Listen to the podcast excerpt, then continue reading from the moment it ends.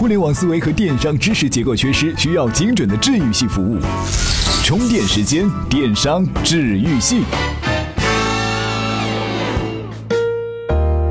大家好，这里是充电时间电商治愈系频道，我是志杰。最近啊，咱们的微信群里是炸了锅了，怎么不更新了？老彭跑路了？难道是在憋什么大招吗？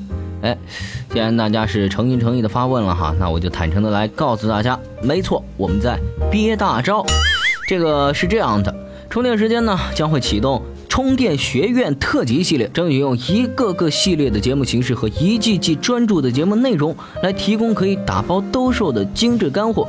举个例子，现在 OTO 很火，但你却了解的不多，所以你可以选择收听特辑第一季，一万秒搞定 OTO。这样，你只需要听十期节目，就能在各路 OTO 专家作者的带领下，搞懂 OTO 的门门道道。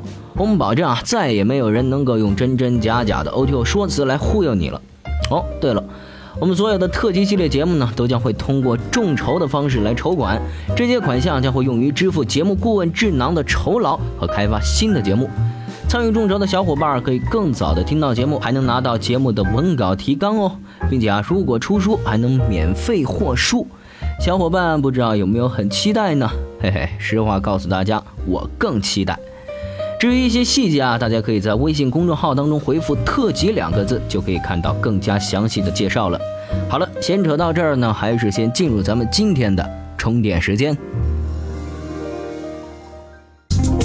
大家好，我是华为企业业务中国区总裁马跃，欢迎大家收听充电时间。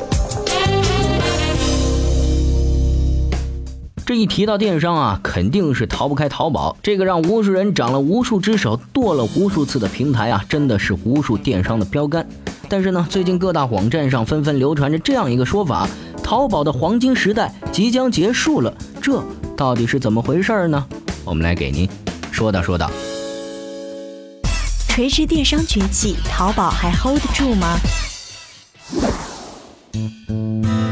从二零一三年淘宝启动电商平台开始，成千上万的企业都是靠填补淘宝空白领域发展起来的。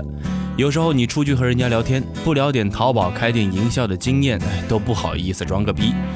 发展到今天啊，淘宝是给人们最大的印象就是东西多、价格低，就好像我们是网购个西瓜，又大又甜又不要钱。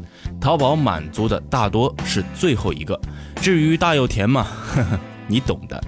这其实呢是违反商品价值规律的。在过去呢，商业渠道匮乏、信息不对称的年代，淘宝这种大平台的模式或许可行。但是现在呢，平台并不拥有产品，对产品没有话语权。好的商品消费者都喜欢，所以大家一起卖，都是卖一样的东西，靠什么竞争呢？还不是靠价格吗？但是商家总得赚钱养家嘛，怎么办呢？所以很多商家都会对他的产品在发出货的时候进行缺斤少两的调整，不然他们还能有什么办法呢？但是随着收入水平的提高啊，几十几百块对于消费者来说并不能形成很大的吸引力，人们正在从商品的基本功能消费转向服务消费、品质消费、品牌消费和个性消费等等。由于淘宝是无法提供品质消费的保证，因此未来很多消费者只会利用淘宝来了解商品的价格范围，再到可以确保品质的商家进行消费，比如天猫或者是其他的专业电商。其实啊，专业电商才是终结淘宝连胜记录的最大玩家。现在的人们是越来越注重效率。淘宝同质同价的东西太多了，挑起来太费时间。有时候为了一百块钱的商品，耗费了大半个小时。好吧，也别怪我一百块都不给你。你说买我个小短裤，本来是准备买完就走了，结果搜索关键词以后，还得从一大堆九块九包邮的地摊货里去找，这用户体验会好吗？所以啊，在各个垂直领域，专业电商他们就出现了。比如说，用户在淘宝买不到价格低、质量好的品牌产品，市值百亿的唯品会就出现了。旅游度假在淘宝上是管理非常混乱，于是市值好几亿的携程和去哪儿他们就出现了。淘宝是无法提供品类齐全、有保障的电子产品，于是它的最大竞争对手京东就出现了，市值目前是已经超过了四百亿美元。越来越多的专业电商平台是开始填补淘宝的空缺，再加上 O2O 概念和微电商模式的兴起，淘宝这种平台电商的蛋糕已经是被瓜分了不少。好吧，既然说到了 O2O，那咱们也来聊一聊。现在无论是经销商还是厂商，都会尝试着打通 O2O 的环节。如果品牌做大了，商家就会将电商平台迁移到移动互联网的 APP 上，不但是成本低了，而且还可以收集到用户消费习惯和偏好这些有价值的数据，是可以开发更多商户需要的产品。在未来，基于微信的 O2O 模式、移动电商模式、社区分享模式将会是呈现爆发式的增长，这也会成为传统企业和电商新人的切入口。在2015年，这种趋势正在逐步加强，对于电商平台的冲击也会逐步显现。淘宝高速增长的黄金时代可能真的要 game over 了。哎，这样来看啊，让我们剁了无数只手的淘宝，可能真的会慢慢被垂直电商给瓜分了。不过啊，大家可别忘了，瘦死的骆驼比马大呀。淘宝现在依然是一个交易额上万亿的平台，只是说它的增长速度可能不会再像以前那样迅猛了。更何况，淘宝这么多年来建立起来的用户习惯，可不是说能取代就能取代的呀。那些该剁手的人还是要继续剁手。话又说回来了，这个垂直电商现在确实是越来越受资本市场的青睐，但是啊，主要还是因为它能够把一个点做大做强，不用胡子眉毛一把抓。那接下来呢，我们就来聊聊垂直电商的那些事儿。哎，对了，刚才关于淘宝的这篇文章，我们要感谢专栏作家郑立帅先生提供的卓越智慧，我们也会持续给大家分享他的精彩文章的。我们接着继续充电时间。充电时间的听众们，大家好，我是钛媒体作者郑立帅，欢迎大家阅读我的文章。喜欢我的朋友可以关注我的微信号八三六五幺九八幺六。这里是充电时间，电商治愈系频道。这都说女人和孩子的钱好赚啊，这个母婴电商呢，是一网把这两者都给捞到手了，应该说是一块很大很大的蛋糕。确实如此啊！最近这几个月呢，资本市场对母婴垂直电商的投资是一次比一次多，而且啊都是几千万上亿的大手笔。可是呢，天猫、京东这种综合平台类电商还是吃了这块蛋糕的百分之九十，垂直电商啊只能舔剩下那块沾满奶油的百分之十了。这是为什么呢？答案啊其实很简单。消费者呢，因为长期养成的购物习惯，在不知道其他平台的时候，会下意识的选择综合电商。这个时候问题就来了哈，对于有资本市场青睐的垂直电商来说，该如何从平台类电商手中去拦截目标消费群呢？我们来给大家分析分析。母婴垂直电商，小蚂蚁如何绊倒大象？对于母婴垂直电商这只小蚂蚁如何伸腿绊倒平台电商这只大象，主要有以下三点。首先啊，我们应该告诉消费者自己的专长是什么。比如说，蜜芽宝贝的优势是在进口母婴商品，消费者要买进口母婴商品，蜜芽宝贝就是最专业的。贝贝网的优势是在非标产品，它的种类、质量都比大平台更加专业。那消费者在选择非标品时，就会优先考虑贝贝网。所以，母婴垂直电商其实是可以再细分成很多小块，我们不一定要做全，兵在精而不在多嘛。然后啊，我们要明确一点，在相同的产品类别上，我们有什么样的优势？要么在价格上吸引人，要么在服务上领先。和巨头比价格，玩价格战肯定是不行的，输的永远都是自己。所以啊，我们只能在服务上下功夫，差异化、定制化应该是我们的首选，而且还要做到比别人永远无法模仿。比如说海底捞，它的服务就一直被模仿，但从未被超越。当人们提到优质的服务时，还是第一个会想到海底捞。最后呢，就是必须让消费者知道你，并且记住你。但这并不等于去狂砸广告，推广也可以做得很精细。一位顾客在孩子出生之前，通过日本亚马逊购买了尿不湿，通过美国亚马逊买了很多奶粉，仅运费就花去了很多的钱。他并不知道国内也有许多母婴电商可以买到相同的产品，因为从怀孕到生产这段时间里，他没有接触到国内任何一家母婴电商平台。我们试想一下，如果有一次他去医院做产检时，有人发给他一张传单。告诉他有一家网站是专门销售进口的母婴产品时，或许他就会成为这家网站的用户。除了医院妇产科、母婴保健所、母婴培训机构等场所，都可以接触到这类目标消费群。除了纯粹的线上商城外，母婴电商还有一种模式是 O2O，如亲亲宝贝、红孩子这些品牌，他们都拥有先天的线下优势。因为除了奶粉、尿布等标品外，母婴产品中有很多非标品，都带有很强的体验属性。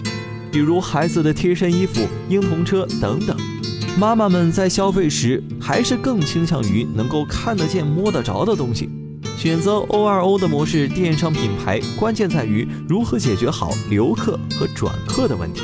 一方面要利用线上线下资源做好品类管理，另一方面要将线下的准妈妈们变成自己的长期客户，像五零二胶一样黏住他们。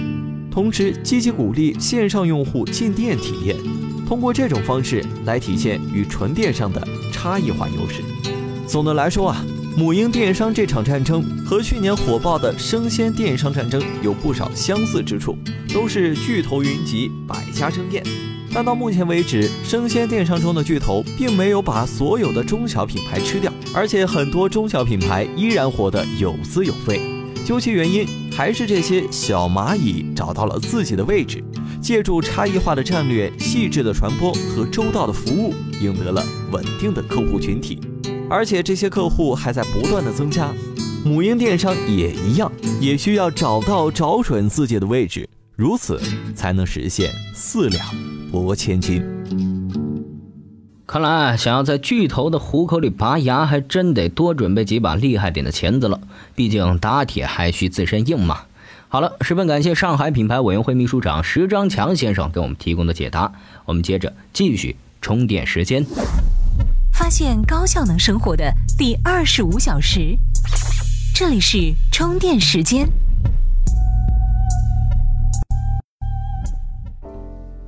在上一篇文章中呢，我们是提到了生鲜电商市场是巨头云集、群雄逐鹿，但是呢，经过好几轮的战争啊，还是没有形成稳定的格局，很多小诸侯呢，依然还是活得有滋有味儿。其实啊，这主要还是因为生鲜行业有三大痛点没有得到解决。那到底是哪三大痛点会这么难搞定呢？难道真的一点办法都没有吗？答案就在下面这篇文章里，我们来一起听一听。生鲜电商痛痛痛，互联网加贴贴贴。这个生鲜电商呢，纵然是发展非常的迅速，但是想要真正的做大做强，其实还是有很长的路需要走的。我们不妨先来看看这个行业存在的三大痛点。这第一个痛点啊，就是生鲜的隐性成本非常高。比如说，要保证产品新鲜的话，就需要有人在原产地进行一定的筛选和优化。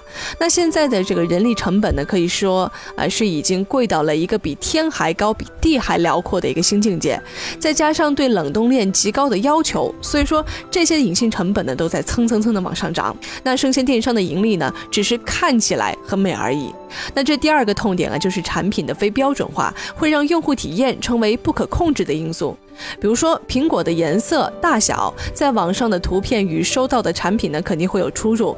再加上中国人买白菜都要掰掉几片叶子的挑剔心理，如果从线上买的东西有一定的瑕疵，就很容易导致是用户粘性降低，甚至是流失。这第三个痛点啊，就是物流方面的困境。比如说一块鲜肉发货的时候呢是一斤，那收货的时候呢可能就变成了九两，少了的这一两呢，可能就是在物流环节损耗掉了。但是在消费者心里呢，就会认为这个生鲜平台缺斤短两，就会影响到平台的信誉度。这不仅如此啊，没有退货规则呢，也是件非常烦恼的事情哈。生鲜的退货呢，会造成很大的产品损耗，甚至是完全废掉。那这个责任谁来承担呢？所以啊，只有解决了这些问题，生鲜电商呢才能更加快速的推进。那好了，痛点都找到了，我们就来看一下如何对症下药吧。我们都知道哈，互联网解决的呢其实是一个信息不对称的问题。那么人们用互联网的方式，让优质资源得到了有效的整合，使供求信息呢是更加准确。所以生鲜电商平台首先要做的就是筛选出并把握住供应链和冷冻链的优质资源。虽然说这些都是可以自建的。但是互联网时代如果还不能够学会借力，那是不是就有点 low 了呢？单打独斗的不多，活下来的更是少之又少。如果说一切都需要自建的话，那是否有强大的资金链做支撑，也是个关键点。而且自建对实现短期内的盈利是很矛盾的，所以在没有强大的资金链支持的情况下呢，选择借力呢，也是一个良策。那毋庸置疑哈，互联网加上生鲜呢，确实是让生鲜平台看到了一线光芒。互联网的方式呢，也是必须要有的。另外，生鲜电商平台对物流的要求也很高，而且平台自身运营成本也是很高的，配送半径太大，不太适用于这个行业。所以，我们应该做的就是深耕社区，这样的运营成本呢，会随着认可度的增高而降低。比如说，我们可以找社区内其他的商家谈合作，也算是跨界整合资源。那运用得好呢，可以实现一加一大于二的效果。品牌的无限量曝光呢，也在很大程度上增加了用户的粘性，也可以让平台呢在一个区域内实现阶段性的胜利，进而呢可以复制到其他的区域。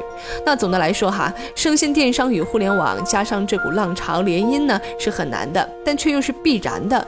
运用互联网的方式去做比较接地气的事情呢，才是最重。重要的，以点带动线，以线带动面，以面带动体，来实现立体化的发展，最终呢，打造螺旋式的上升。那在不久的将来啊，生鲜电商呢，必定是一个千亿级的市场。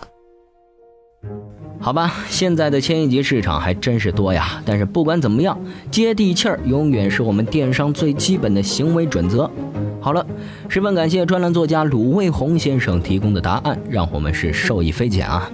以上呢就是今天的全部内容了，别忘了充电时间的小伙伴还在憋大招哦。想要获得更多有思想、有意思的行业知识，就请持续关注我们吧。这里是充电时间电商治愈系频道，我们下期再见。